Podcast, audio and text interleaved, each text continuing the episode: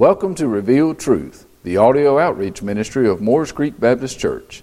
I am Pastor Roger Barnes, and I invite you now to join me as we open the Bible, God's revealed truth. Ephesians chapter four this morning. Once you have found Ephesians chapter four, if you'd be so kind as to stand with me in the honor of the reading of God's Word. I'm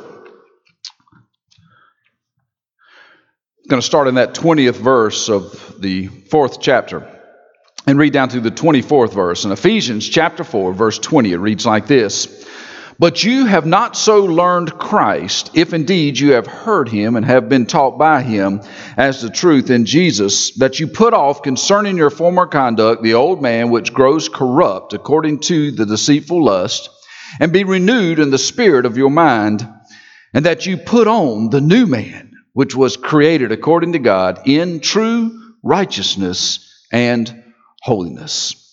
Father, this morning we have worshiped you through our fellowship, through our Sunday school time, through the singing of your hymns, through the wonderful music that was just sung for your glory this morning, Father. And now as we open your word, I ask that you help us to focus our attention solely upon you and what you have to say to us this morning.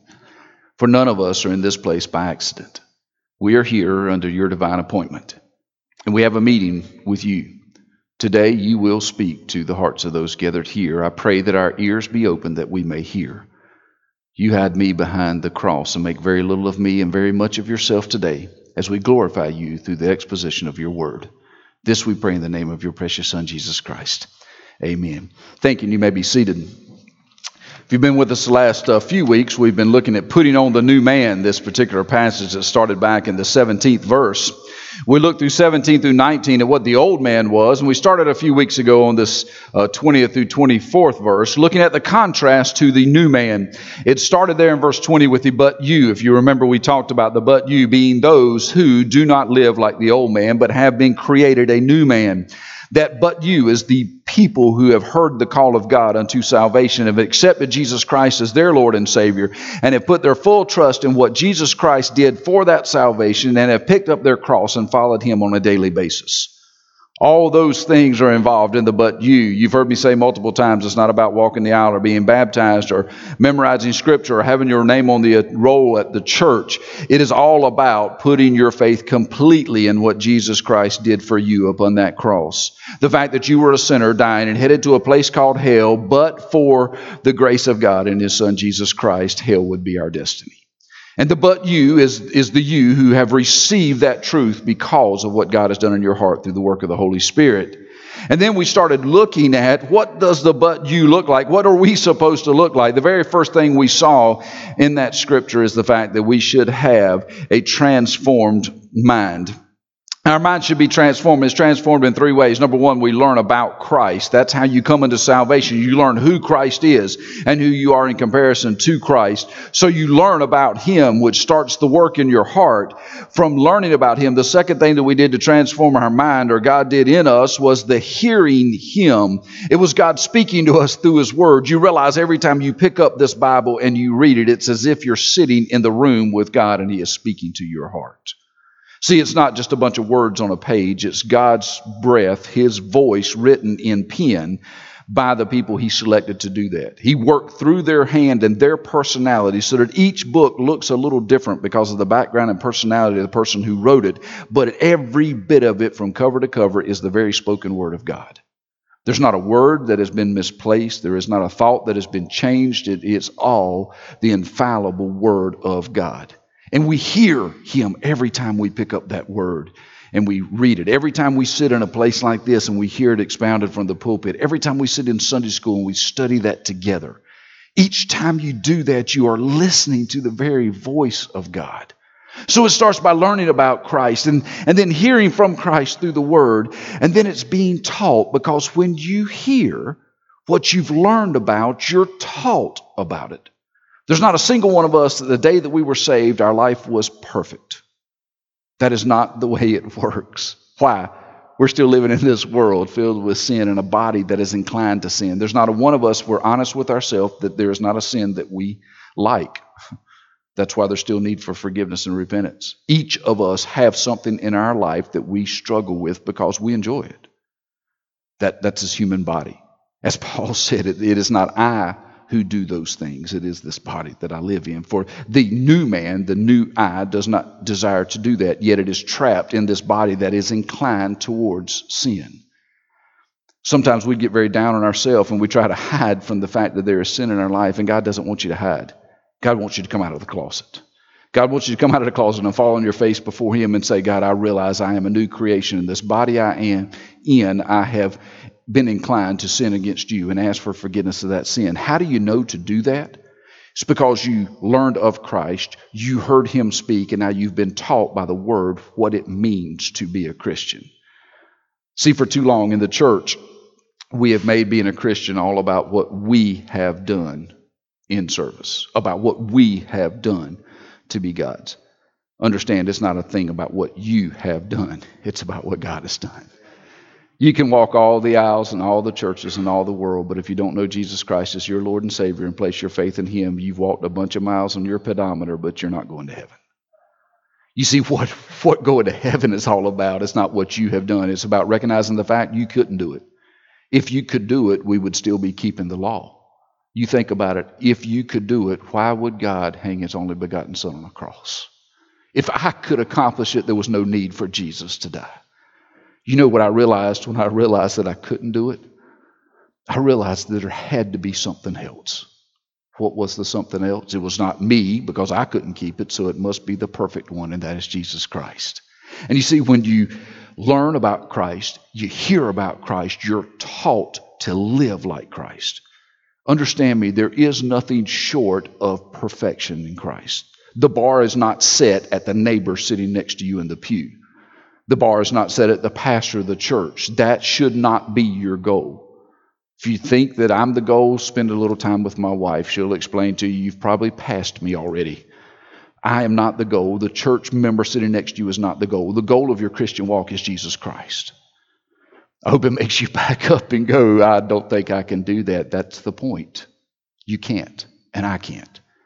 But Jesus can through the work of the Holy Spirit in our life. That's why he sent the Holy Spirit to indwell you, because you can't do it. If we could keep the Ten Commandments, Jesus wouldn't have died. There had been no need for his death. Why do we think we can keep the Ten Commandments after he died? If we had to put total dependence on him to be saved, we need total dependence on him to walk the Christian life. So that's the transformed mind. What does the transformed mind lead to? The second point of the new man is a truth-filled life. A truth-filled life. He tells us there in verse twenty-one, the very last part of it, as As he said, if indeed you've heard him and been taught by him, as truth is in Jesus. There's only one truth. There is only one truth. And it's not open to discussion, and it's not open to interpretation. It doesn't matter if I don't like it or if I do like it. It is still the truth. What's wrong in our world today? Our world today wants to change the truth. Yet the truth is contained in that Bible that you're holding in your hand. The truth of what God has had to say is there. Like I prayed this morning, it has never changed. Some like to use certain translations because they're older. Guess what? It didn't change from the older to the newer. It may have put it in plainer English, but it's the same truth. It is the absolute same truth. There are some interpretations you may want to steer away from. But for the bulk of the literal interpretations from the Bible that were done from original manuscripts, the entire theme, the entire structure, the entire message that comes through that is that truth. Just like any truth, you can't take one piece out and make it truth and discard the rest. It must all be kept in context. And we must live that truth-filled life. When we or the world disagree with what the Word of God says, we must not look to change the Word of God. We must look to change us. And that's what Paul is saying, that we're to lead that life that's been changed. See, every day we should grow to be a little more like Christ through the truth that we find in His Word. See, we must look to this truth to change. We must be willing to look to this truth and change. Is, is change easy? No. Change is one of the most difficult things we go through. It really is. You know how I know? we could change one thing in the church that we don't tell everybody about, and guess what the discussion with me is for the next week? Why did we change that? I often say, does it make any difference? I go, no, we just want to know why we changed it, because it's not easy. Your job, you wind up getting shifted to a different position. They may pay you the same and ask you to do something that takes less work, but it's tough for us to let go of the old and grasp onto the new. For many of the folks that we're dealing with out in the community now that have lost everything, change is being very real in their life, and it's difficult. Change is not easy in our worldly life. What makes us think change is going to be easy in our Christian life? I think the change in our Christian life is way harder than the change in our worldly life, because the change in my Christian walk causes me to look at those things which I have done wrong and be honest with an almighty God that I have done those things wrong, and then be willing to take the steps necessary, no matter how painful they are, to change. And this truth-filled life is part of that, changing. How does this truth of Jesus change us? How does it change us? I think there's a very interesting place in John that the truth is talked about. John eighteen. Because I think to understand how to be changed by the truth, you must understand what the truth is. Look at verse thirty-six of John chapter eighteen. You're going to see this story, literal story of what's going on with Jesus. And he's standing before Pilate. And in verse thirty-six, it says this: Jesus answered, "My kingdom is not of this world. If my kingdom were of this world, my servants would fight so that I should not be delivered to the Jews. But now my kingdom is not from here." Pilate therefore said to him, "Are you a king then?" And Jesus answered, "You say rightly that I am a king. For this cause I was born, and for this cause I have come into the world, that I should bear witness to the truth. Everyone who is of the truth hears my voice." Then Pilate asked the question we all want to ask: what is the truth? And when he had said this, he went out to the Jews and said to them, "I find no fault in him." Here we see Jesus, the very last hours of his life, standing before Pilate, the man who held the physical power to place Jesus in the hands of those who would execute him. He stands before him. If you'll go back and read the rest of that trial, starting in verse twenty-eight, he's asked a lot of questions. He's had a lot of accusations thrown at him, and he stood there not defending himself on any of those things.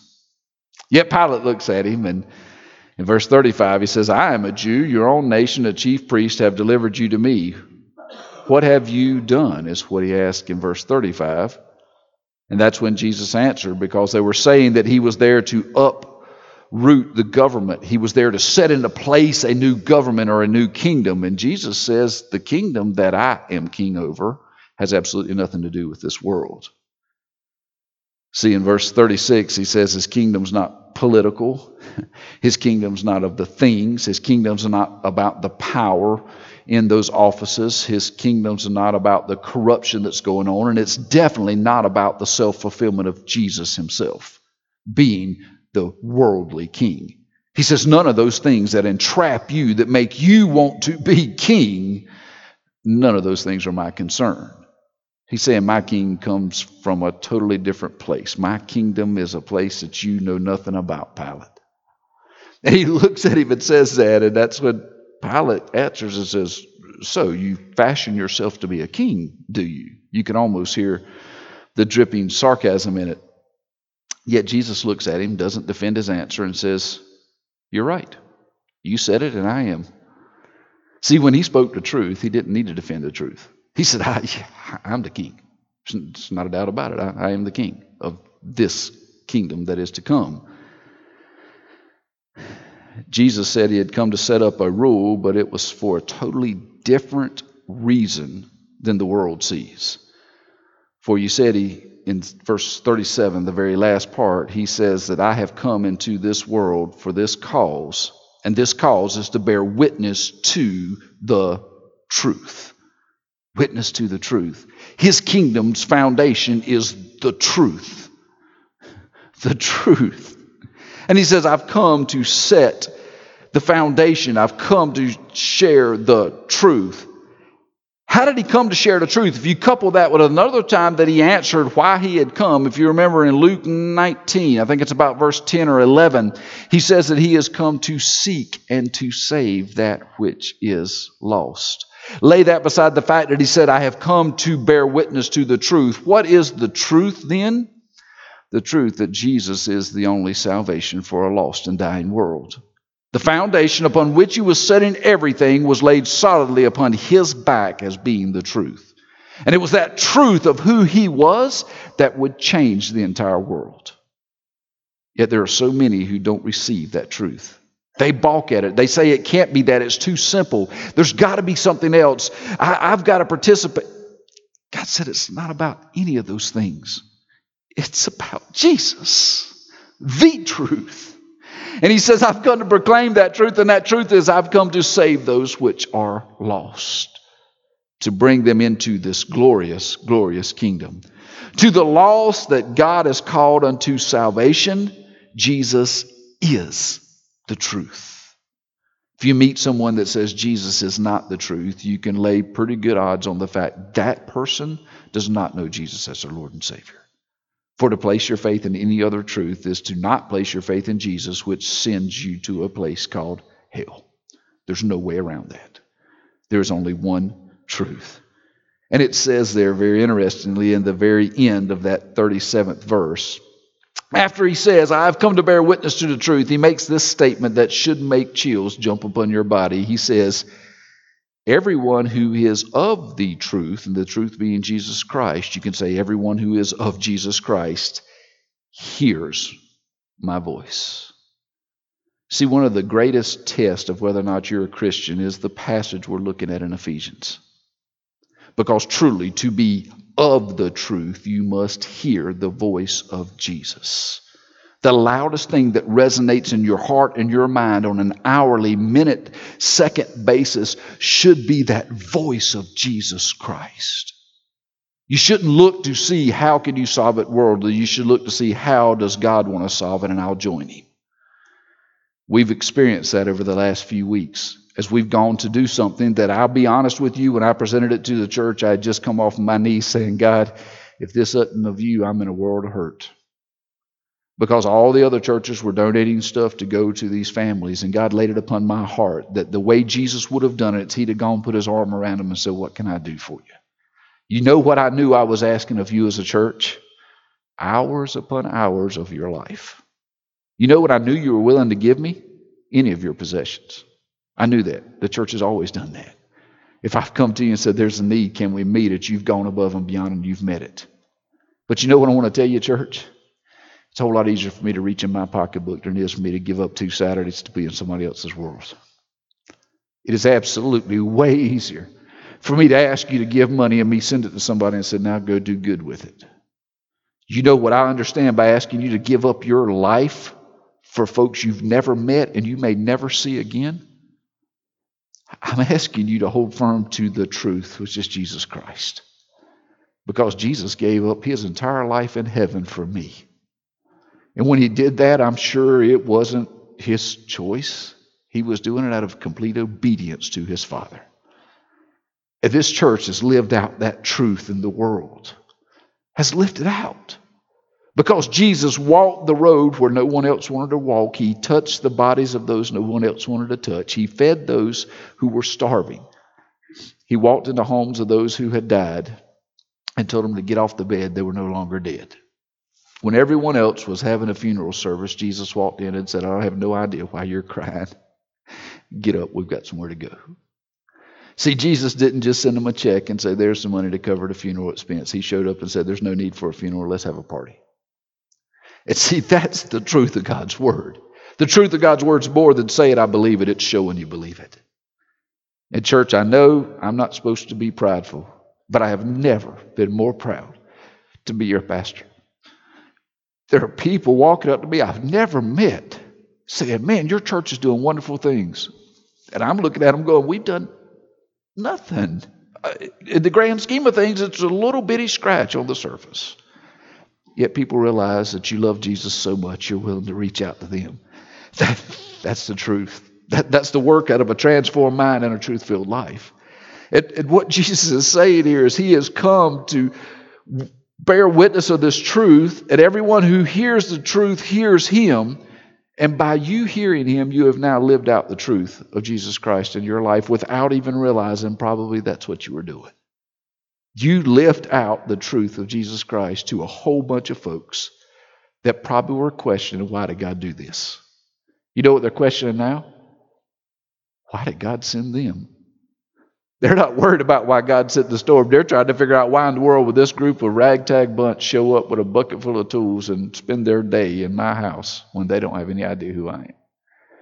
Their whole question of God has now changed from why did the flood come, but why did God send these folks to me? That's living out the truth of God's word. He says that a sign of salvation is hearing his voice. Is hearing the voice of God through Jesus Christ, through the word that's spoken, through the truth that's there. See, every person who has been recreated, who is a new creation and is a new man, is very sensitive to that truth of God's word. The smallest whisper from God reaches your ears and touches your heart. See, the old man has absolutely no sensitivity, no sensitivity to the truth of God. How do we know that? Look at the things that are being debated in our world today. Whether or not a man can use a woman's bathroom, whether or not two women or two men can be married, whether or not the best thing for our world is to give up the power the United States has and let the U N run it. Look at the things that are being questioned. It would take me five minutes with the Bible to answer all those for them. And it would not be the answers they're coming up with. But you know why they can't open the Bible and get the answers? They're not a new creation. See, they're an old creation. And all they're looking at is this world through the lens of what's best for them. You know how a Christian looks at the world? What's best for God's glory. And that comes from the transformed mind, which is the new creation. And everyone who hears his voice and knows him as their Lord and Savior hears the smallest whisper from an almighty God about what needs to be done in the world around them and how they should live their life. How exactly does that voice come to our heart? I think about the fact that it tells us it comes oftentimes through a very small whisper and the urging of the Holy Spirit. And the Holy Spirit is that person of the Trinity that searches the deep inner thoughts of an almighty God. Do you realize the Holy Spirit that indwells you as a new creation? The Bible says he searches the deep things of God. A matter of fact, in First Corinthians chapter two, it's a rather lengthy passage. I'm just going to let you go home and read it from six to sixteen. You read it. I'm going to pick out a couple of verses because of time and talk to you about them. He says in verse seven, this is what they were doing. It says, but we speak the wisdom of God in mystery, the hidden wisdom which God ordained before the ages of glory. He says there is this wisdom we've been speaking, this wisdom. But who is the wisdom spoken to? He tells us in verse eight, which none of the rulers of this age knew. He's saying we've been speaking about this mystery. What is the mystery? God and his plan. He's been speaking this mystery just like we proclaim the mystery that Jesus Christ is the Savior.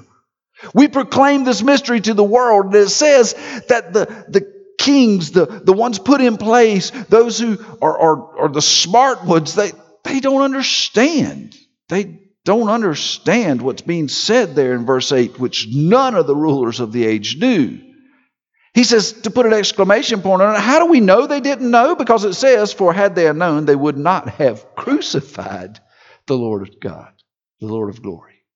You think about it. If they wanted to maintain power and hold the kingdom, and they knew that the death, burial, and resurrection of Jesus Christ would ultimately change the world where his kingdom would come, they would have done everything in their power to keep that man alive. Because by hanging him on a cross and killing him, they lost all the power that they ever had. See, if they really knew who that Jesus was, they would have kept him alive. Because by him dying on the cross, being buried and rising again, they were no longer the king of anything.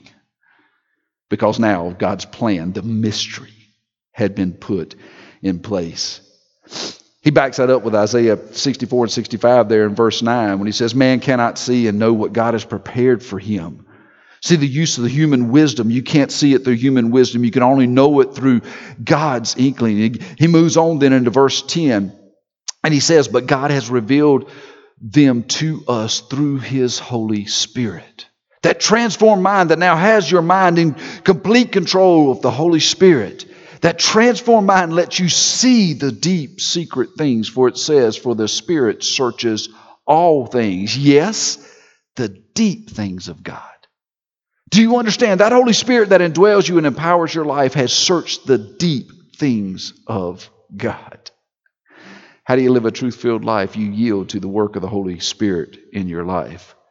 For he goes on to tell us in verse eleven, for what man knows the things of a man except the spirit of the man which is in him? Even so, no one knows the things of God except the Spirit of God. You want to make the word of life come, or the, the, the Bible come to, to life in you as you read it. You want to make every time you hear God's voice come to life, yield your life to the work of the Holy Spirit.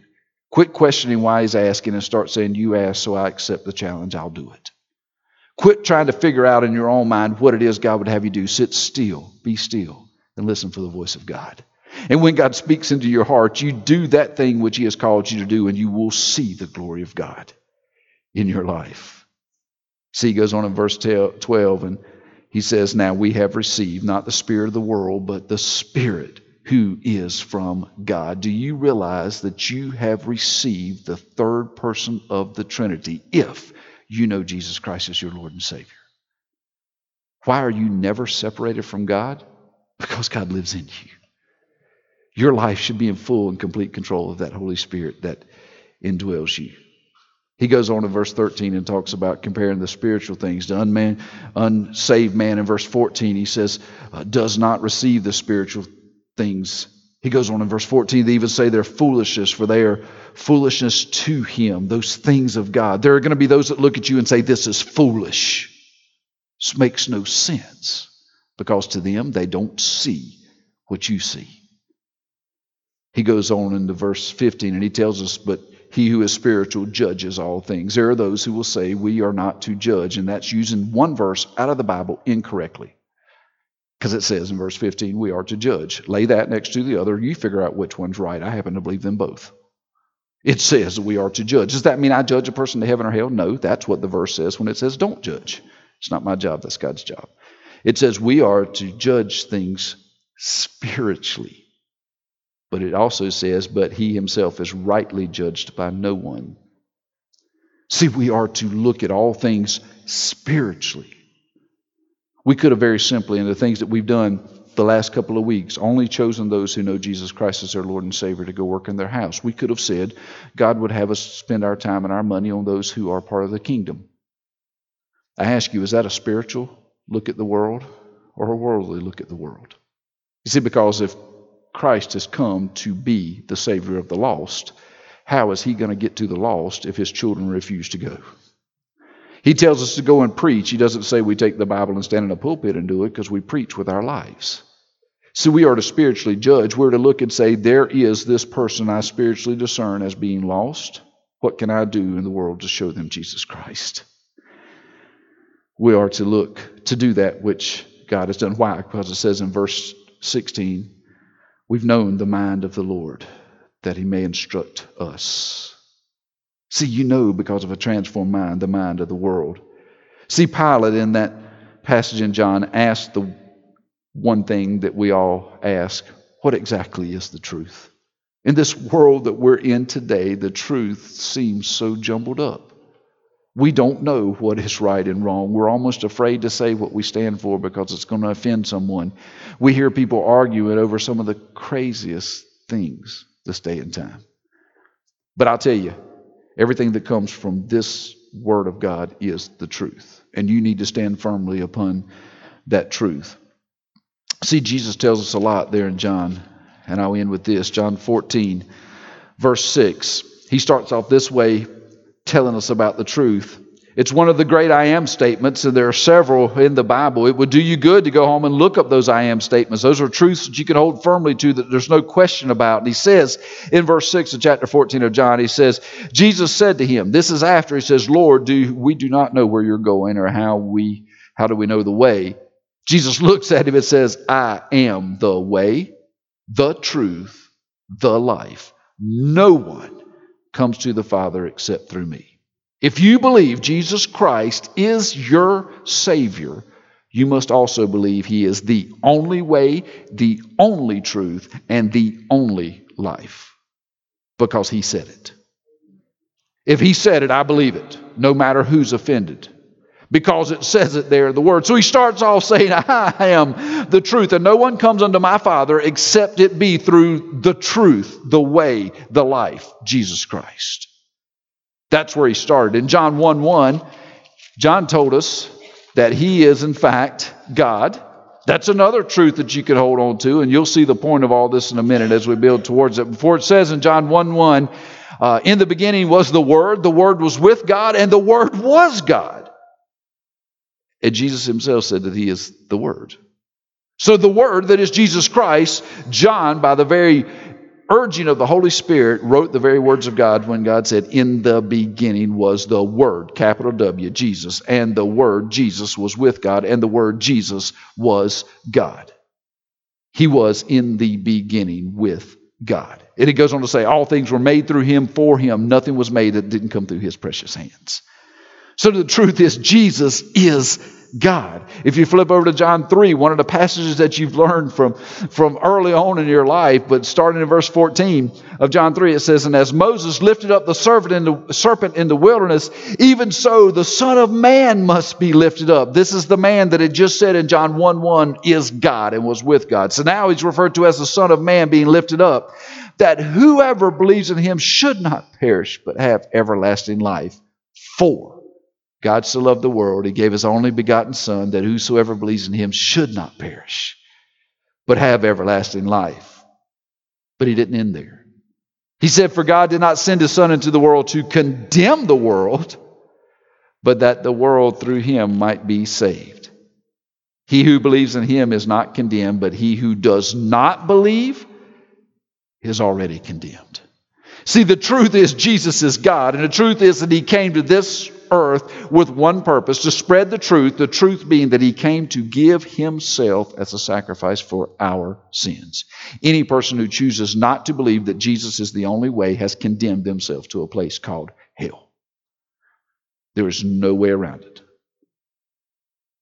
The offer has been made. The choice has been left. If they choose not to receive that gift of Jesus Christ, they are turning off their ears to the truth and they are accepting a lie. And their destiny is a place called hell. Over in John the eleventh chapter.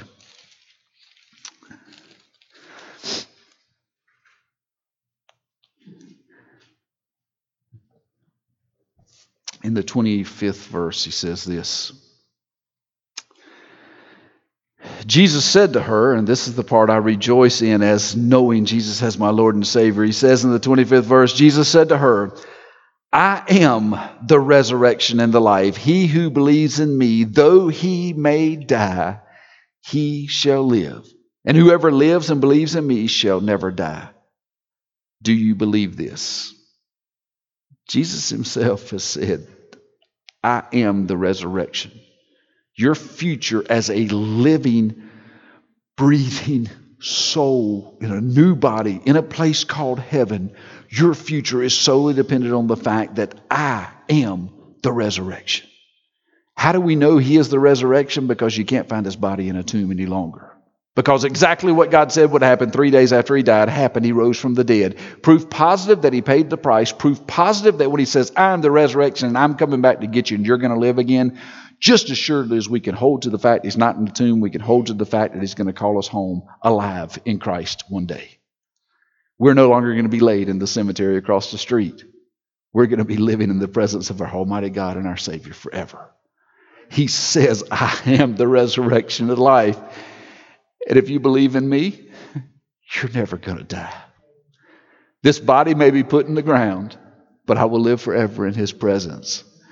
See, that's a truth, filled life. That's the truth you can hold on to. The final truth that I want to point out to you this morning, and there are thousands more, is in John fourteen one.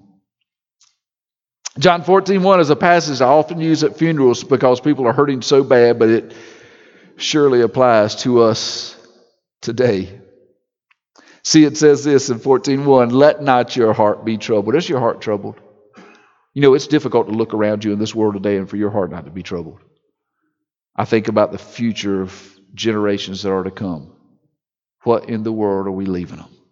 What are we leaving them? This world is going to be really different for the generations that follow us. So my heart is troubled, but he says, let not your heart be troubled. He says, you believe in God? The question being, do you believe in God? Do you believe there is a God? If you believe there is a God, the next statement says, believe also in me. And that's Jesus. Jesus said, if you, you shouldn't be troubled. If you believe there is a God, then you need to believe in me also. And why? He says, in my Father's house are many mansions, or many dwelling places. If it were not so, I would have told you, I go to prepare a place for you. And if I go and prepare a place for you, I will come again and receive you to myself, that where I am, there you may be also. And where I go, you'll know. And the way, you know. What is the way to the place that Jesus is building our mansion? It's Jesus. For Jesus said, I am the way. Jesus is not only the builder of the mansion, he's the layer of the path that leads to that mansion. All of our eternity is placed in Jesus Christ. From the moment he saves us from death and sin, our path is laid before us by the way to the place that he is now preparing for us. If you know Jesus as your Lord and Savior, one day he is going to come back and call you home. He's going to usher you into your new dwelling place. You're going to be forever in the presence of the one who has the nail-pierced hands. You're going to forever look into the eyes of the man who loved you so much. They left glory to live a life on this wretched earth and to bear all of your sins so that you wouldn't have to. There's going to be a day that you'll get to look into the face of your Lord and Savior Jesus Christ and just say thank you. See, because he's made that promise that a truth-filled life, the end of that truth-filled life, is living in the presence of the Almighty God and the presence of our Lord and Savior Jesus Christ. See, placing your belief in any other way to eternal life leads to eternal death.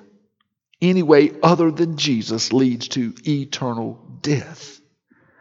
And that death is in a place called hell. See, the question in all reality is not really what is truth. The question in all reality is not even if what I have shared with you this morning is truth.